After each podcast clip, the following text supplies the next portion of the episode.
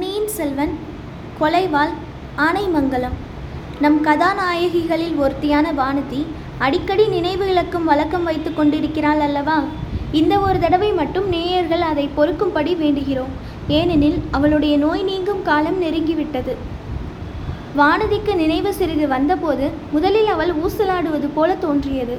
பின்னர் அவள் தான் வானவேளையில் பிரயாணம் செய்து கொண்டிருப்பதாக எண்ணினாள். குளிர்ந்த காற்று உடம்பின் மீது வீசிற்று. அதனால் தேகம் சிலிர்த்தது. சரி சரி மேகமண்டலங்களின் வழியாக வானுலகிற்கு போய்க் கொண்டிருக்கிறோமோ என்று எண்ணினாள். சுற்றிலும் இருள் சூழ்ந்திருந்தது. இடையிடையே மின்னல் வெளிச்சம் பளிச்சிட்டு மறைந்தது. முதன்மந்திரி கடைசியாக கஜேந்திர மோட்சத்தை பற்றி கூறியதும் யானை அதன் துதிக்கையினால் தன்னை சுற்றி வளைத்து தூக்கியதும் லேசாக நினைவு வந்தன. முதன்மந்திரி அனிருத்தர் கூறியபடியே நடந்துவிட்டது. மண்ணுலகில் என் ஆயுள் முடிந்து இப்போது மோட்சத்துக்கு போய்க் கொண்டிருக்கிறேன். மோட்ச உலகில் தேவர்களையும் தேவிகளையும் பார்ப்பேன்.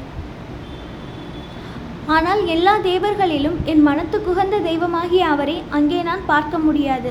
மனத்துக்கு விளிம்பமில்லாத அத்தகைய மோட்ச உலகத்துக்கு போவதில் என்ன பயன்? அடடே இது என்ன ஊசலாட்டம்? உடம்பை இப்படி தூக்கி தூக்கி போடுகிறதே. ஆனால் தலை வைத்திருக்கும் இடம் மெத்தென்று சுகமாய் இருக்கிறது.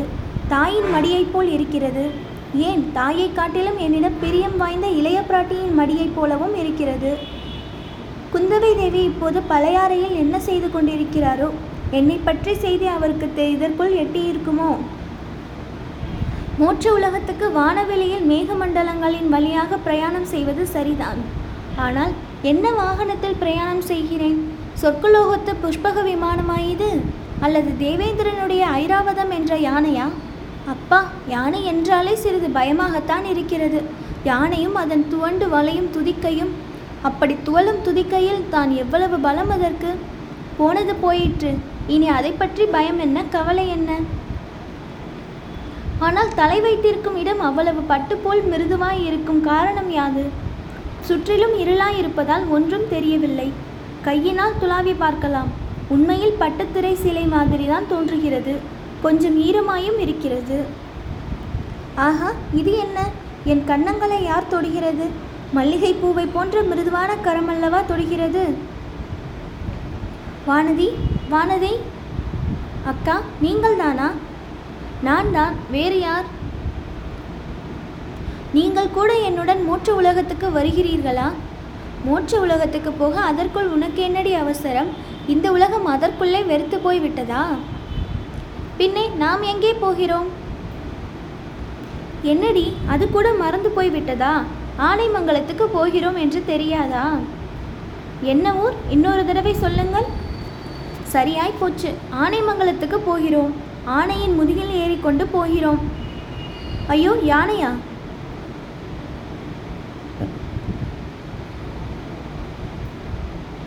அடி பைத்தியமே உன் உடம்பு ஏனடி நடுங்குகிறது? யானை என்ற பெயரை கேட்டாலே பயப்படத் தொடங்கி விட்டாயா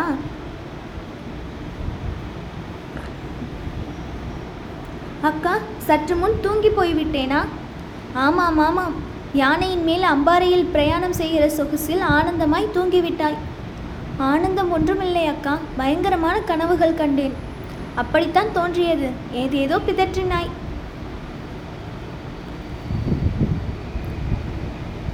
என்னக்கா பிதற்றினேன்? காலமுகர் என்றாய் பலி என்றாய் கஜேந்திர மோட்சம் என்றாய் யானை துதிக்கை என்றாய் அப்புறம் முதன் மந்திரி அனிருத்தரை பாவி பலிகாரன் என்று திட்டினாய். அந்த பிரம்மராயருக்கு நன்றாய் வேண்டும். நீ தூக்கத்தில் அவரை பற்றி திட்டியதையெல்லாம் அவர் கேட்டிருந்தால் பல நாள் தூங்கவே மாட்டார். அதெல்லாம் நடந்தது நிஜமாக கனவுதானா அக்கா? நிஜமாக கனவா பொய்யாக கனவா எனக்கு என்ன தெரியும்? நீ என்ன சொப்பனம் கண்டாய் என்பது எனக்கு தெரியாது. காலாமுகர்கள் என்னை பிடித்து கொண்டு போனார்கள். முதன் மந்திரி என்னிடம் இளவரசரை பற்றி ரகசியத்தை கேட்டார். நான் சொல்ல மறுத்துவிட்டேன். உடனே யானையை அழைத்து என்னை தூக்கி எறிந்து செல்லும்படி கட்டளையிட்டார். அப்போது நான் கொஞ்சம் கூட கலங்காமல் தைரியமாக இருந்தேன். அக்கா அப்போது உங்கள் ஞாபகமும் வந்தது. நீங்கள் அங்கே இல்லையே என்னுடைய தைரியத்தை பார்ப்பதற்கு என்று. போகட்டும் சொப்பனத்திலாவது அவ்வளவு தைரியமாக நடந்து கொண்டாயே. அதன் பொருட்டு சந்தோஷம். வானதி சற்று சும்மா இருந்துவிட்டு என்னால் நம்ப முடியவில்லை என்றாள். உன்னால் என்னத்தை நம்ப முடியவில்லை அடி? நான் கண்டதெல்லாம் கனவு என்று நம்ப முடியவில்லை. சில சமயம் சொப்பனங்கள் அப்படித்தான் இருக்கும். நிஜமாக நடந்தது போலவே தோன்றும். நான் கூட அப்படிப்பட்ட சொப்பனங்கள் பலமுறை கண்டிருக்கிறேன். அப்படி என்ன சொப்பனம் கண்டிருக்கிறீர்கள்? சொல்லுங்களேன். ஏன்? என் தம்பி கூடத்தான் அடிக்கடி என் கனவில் வருகிறான். இலங்கைக்கு அவன் போய் எத்தனை மாதம் ஆயிற்று? ஆனால் இரவில் கண்ணை மூடினால் அவன் தத்ரூபமாக என் முன்னால் வந்து நிற்கிறான். நீங்கள் அதிர்ஷ்டசாலி அக்கா. என் அதிர்ஷ்டத்தை நீதான் மெச்சிக்கொள்ள வேண்டும். அவன் கடலில் குதித்த செய்தி வந்ததிலிருந்து என் மனம் எப்படி துடித்து கொண்டிருக்கிறது என்று உனக்கு தெரியாது. அப்படியானால் அதுவும் ஒரு பயங்கர சொப்பனம் அல்லவா அவர் கடலில் மூழ்கியது மட்டும் நிஜமான செய்திதானா? அதுவும் ஒரு துர்சொப்பனமாய் இருந்தால் எவ்வளவோ நன்றாயிருக்குமே. அது மட்டும் நிஜந்தானடி வானதி. இளவரசன் கடலில் குதித்ததை நேரில் பார்த்தவர் வந்து சொன்னாரே அதை நம்பாமல் என்ன செய்வது? வானர்குல வீரரைத்தானே சொல்கிறீர்கள்? அவரை அவரே இளவரசரை பற்றி வேறு ஏதோ சொல்லவில்லையா? ஓடக்கார பெண்ணை பற்றியும் நாகைப்பட்டினம் சூடாமணி விகாரத்தை பற்றியும் ஏதோ சொல்லவில்லையா?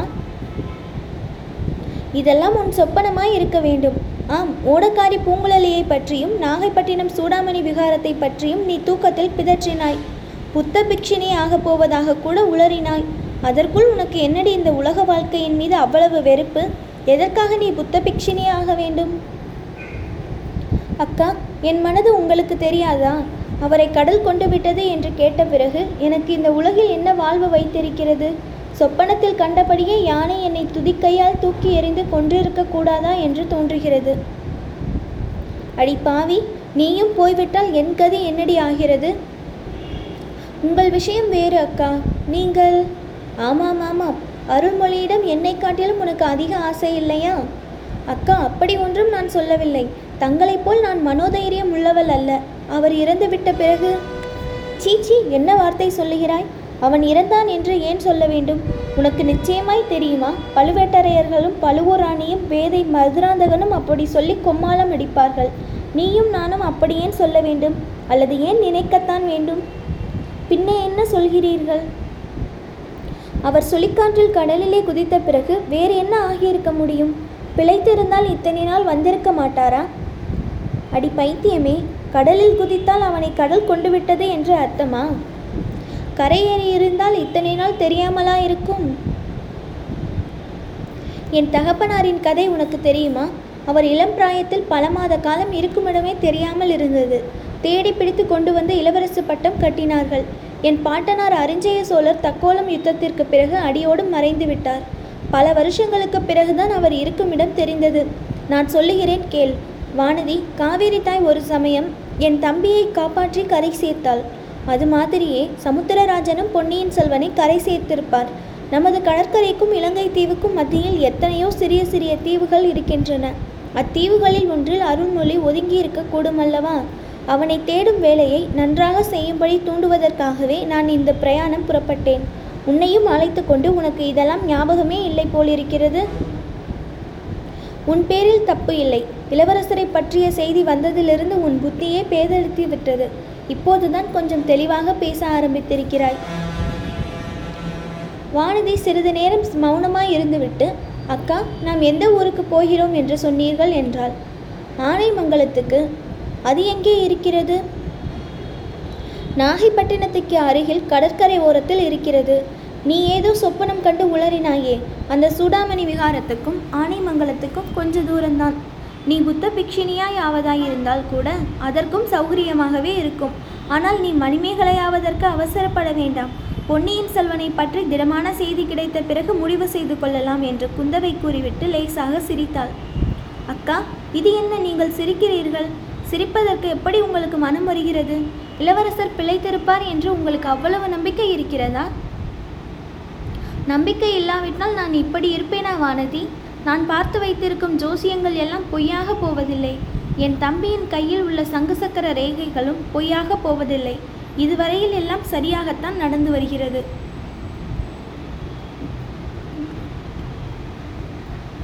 அது கூடவா உனக்கு ஞாபகம் இல்லை பகலில் நாம் பிரயாணம் செய்தால் வழியில் உள்ள ஊர்களிலெல்லாம் ஜனங்கள் நம்மை சூழ்ந்து கொள்வார்கள். பொன்னியின் செல்வன் எங்கே? சோழ நாட்டின் தவப்புதல்வன் எங்கே? என்று கேட்பார்கள். பழுவேட்டரையர் மீது குற்றம் சுமத்துவார்கள். பழுவூர் இளையராணியை சபிப்பார்கள். சக்கரவர்த்தியை கூட நிந்தித்தாலும் நிந்திப்பார்கள். அதையெல்லாம் நாம் எதற்காக காதினால் கேட்க வேண்டும்? நான் தான் ஜனங்களை அப்படியெல்லாம் தூண்டிவிட்டதாக பழுவேட்டரையர்கள் சொன்னாலும் சொல்லுவார்கள். எதற்காக இந்த வம்பு என்றுதான் ராத்திரியில் புறப்பட்டேன். இதையெல்லாம் பழையாறையிலிருந்து புறப்படும் போதே உனக்கு சொன்னேன். மறுபடியும் கேட்கிறாய் நல்ல சித்தப்பிரமை பிடித்து உன்னை ஆட்டுகிறது. சூடாமணி விகாரத்து புத்த பிக்ஷுக்களிடம் சொல்லித்தான் உன் சித்தப்பிரமையை போக்க வழி தேட வேண்டும். போனால் போகட்டும். நீ இப்போது தூங்கு. எனக்கும் தூக்கம் வருகிறது. இந்த ஆடும் குன்றின் மீது உட்கார்ந்தபடியே தான் இன்று இரவு நாம் தூங்கியாக வேண்டும் என்றால் இளைய பிராட்டி. வானதி இனி ஒன்றும் பேசக்கூடாது என்று தீர்மானித்து மௌனமானாள். அவளுடைய உள்ளம் ஒரே குழப்பமாய் இருந்தது. அன்று நடந்ததையெல்லாம் ஒவ்வொன்றாக நினைத்து பார்த்து கொண்டாள். எல்லாம் உண்மையாக நிகழ்ந்த சம்பவங்களாகவே தோன்றின. எனக்கு சித்தப்பிரமை ஒன்றுமில்லை. அக்கா தான் என்னை பைத்தியமாக அடிக்க பார்க்கிறாள். என்று சில சமயம் எண்ணினாள். யானை தன்னை துதிக்கையினால் சுற்றி தூக்கிய பிறகு என்ன நடந்தது என்பதை எண்ணி எண்ணி பார்த்தாள். ஒன்றும் நினைவுக்கு வரவில்லை. என்னதான் நடந்திருக்கும்? தன் உயிருக்கே ஆபத்தான அந்த வேலைக்கு அக்கா சரியாக அங்கே வந்து தன்னை காப்பாற்றி இருக்க வேண்டும். அக்காவை பார்த்ததும் முதன் மந்திரி நடுநடுங்கி போயிருக்க வேண்டும். ஆயினும் யானை துதிக்கையின் பிடியிலிருந்து காப்பாற்றுவது என்பது அவ்வளவு சுலபமான காரியமா? ஒருவேளை இவ்வாறு இருக்குமோ? தன்னை துதிக்கையால் கட்டி தூக்கிய யானைதானா இது? மேலே அம்பாரி இருந்தது. அந்த இரட்டிலும் சிறிது தெரிந்தது.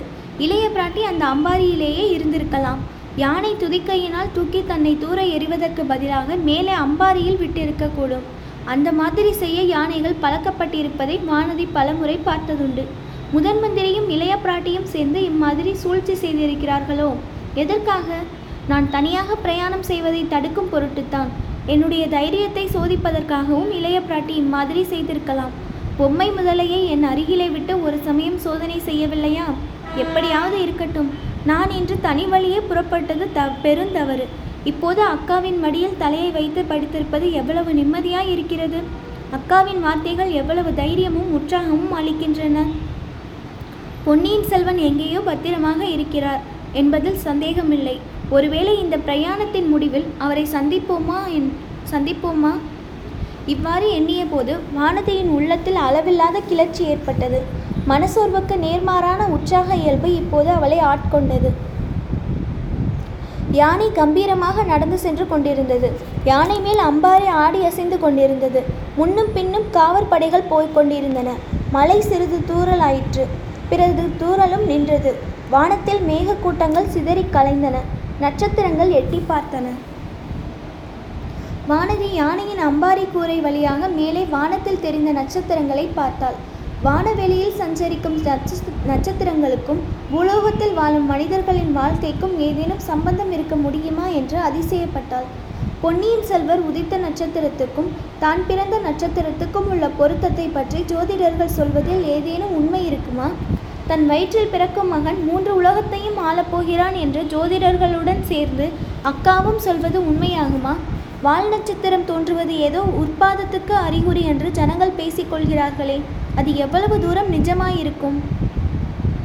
அப்படி என்ன உற்பாதம் நடக்கும்? பொன்னியின் செல்வர் கடலில் மூழ்கியதுதான் அந்த உற்பாதமா? அக்கா கொண்டுள்ள நம்பிக்கையின்படி அவர் திரும்பி வருவாரா?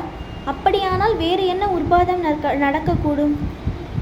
இம்மாதிரியெல்லாம் வெகு நேரம் சிந்தனை செய்து கொண்டிருந்த பிறகு வானதி லேசாக கண்ணை கண்ணையர்ந்தாள். அவள் கண்விழித்து பார்த்தபோது பொழுது புலர்ந்து புலர்ந்திருந்தது. புள்ளினங்கள் உதய கீதம் பாடின. இளைய பிராட்டியும் விழித்து கொண்டிருந்தாள். அம்பாரியின் பட்டுத்திரையை விலக்கிக் கொண்டு வெளியே பார்த்து இதோ ஆனைமங்கலம் வந்துவிட்டோம். சோழ மாளிகையின் வாசலுக்கே வந்துவிட்டோம் என்றாள். இரு இளவரசிகளும் யானை மீதிருந்து இறங்கினார்கள். மாளிகைக்குள்ளே பிரவேசித்தார்கள். அங்கே ஆயத்தமாய் இருந்த அரண்மனை தாதிமார்கள் இளவரசிகள் இருவரையும் மாளிகையின் எல்லா பகுதிகளுக்கும் அழைத்துச் சென்று காட்டினார்கள். கடைசியில் மாளிகையின் கீழ்ப்புறத்துக்கு வந்து அங்கிருந்த அலங்காரம் ஒன்றின் ப முகப்பில் நின்றபடி கடலுடன் கலைந்த கலந்த கால்வாயை பார்த்து கொண்டு நின்றார்கள். அக்கா இளவரசரை தேடுவதற்கு ஏற்பாடு செய்யப் போவதாக சொன்னீர்களே என்ன செய்திருக்கிறீர்கள்? என்றாள் கொடும்பாலூர் இளவரசி. ஆமாடி வானதி தேடுவதற்கு ஏற்பாடு ஆரம்பமாகிவிட்டது. அதோ பார் ஒரு படகு வருகிறது. அதில் வருகிறவர்கள் ஒருவேளை ஏதேனும் செய்தி கொண்டு வந்தாலும் கொண்டு வருவார்கள் என்றாள் குந்தவை. வானதி திரும்பி பார்த்தாள். சற்று தூரத்தில் மரக்கிளைகளின் இடைவெளியில் ஒரு சிறிய படகு வருவது தெரிந்தது. அதில் இருவர் இருந்தார்கள். அக்கா அந்த படகில் வருவது யார் என்று வானதி கேட்டாள். படகு தள்ளுகிறவன் சேந்தன் அமுதன். தஞ்சாவூர் பாதாள சிறையிலிருந்து நாம் அன்றொரு நாள் விடுதலை செய்தோமேயா அவன் உட்கார்ந்திருப்பவள் பூங்குழலி.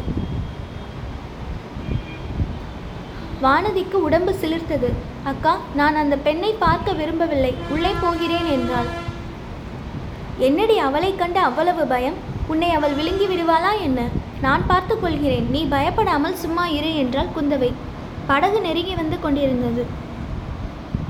யானை துதிக்கையில் அகப்பட்ட வானதி எப்படி உல உயிர் பிழைத்தாள் உயிர் பிழைத்தாள்? இதை குறித்து அவள் இரண்டாவதாக செய்த ஊகம்தான் சரியானது. யானை துதிக்கையை சுழற்றி அவளை தூர எறியவில்லை. மேலே தூக்கி அம்பாரியின் அருகில் லேசாக வைத்தது. அங்கே திரைமறைவில் ஆயத்தமாயிருந்த குந்தவை அவளை வாரி அணைத்து மடியில் போட்டுக்கொண்டாள் பிறகு முதன் மந்திரியும் பல்லக்கில் ஏறினாள். ஏறினார். தேவி போய் வரட்டுமா? உன் பிரயாணம் இனிதாய் இருக்கட்டும் அதன் முடிவும் இனிதாய் இருக்கட்டும் என்று சொன்னார்.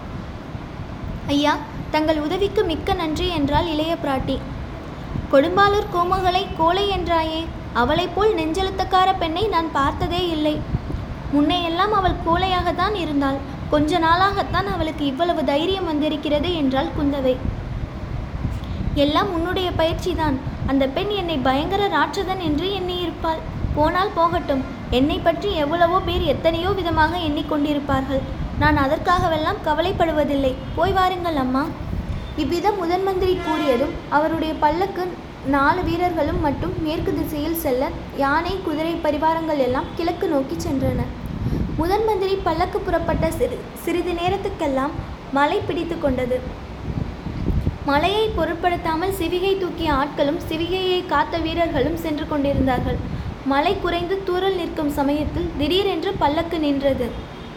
ஏன் நிற்கிறீர்கள்? என்று முதன் மந்திரி கேட்டார்.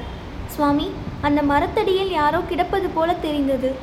என்றான் முன்னால் சென்ற காவலர்களில் ஒருவன். முதன் மந்திரி அவன் சுட்டிக்காட்டிய திசையை உற்று பார்த்தார். பளிச்சென்று ஒரு மின்னல் மின்னியது. ஆமாம் யாரோ கிடக்கிறதாகத்தான் தெரிகிறது. இறங்கி பார்க்கிறேன் என்றான் முதன் மந்திரி. சிவிகையிலிருந்து இறங்கி அருகில் சென்றபோது மரத்தடியில் கிடந்த மனிதன் முனகும் சத்தம் கேட்டது.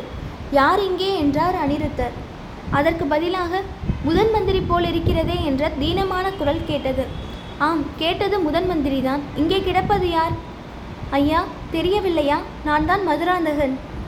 இளவரசே இது என்ன கோலம்? இங்கே எப்படி வந்தீர்கள்? என்ன நேர்ந்தது? என்று பரப்புடன் பரப்ப பரபரப்புடன் கேட்டுக்கொண்டே முதன் மந்திரி மதுராந்தகரை தூக்கி நிறுத்த முயன்றார்.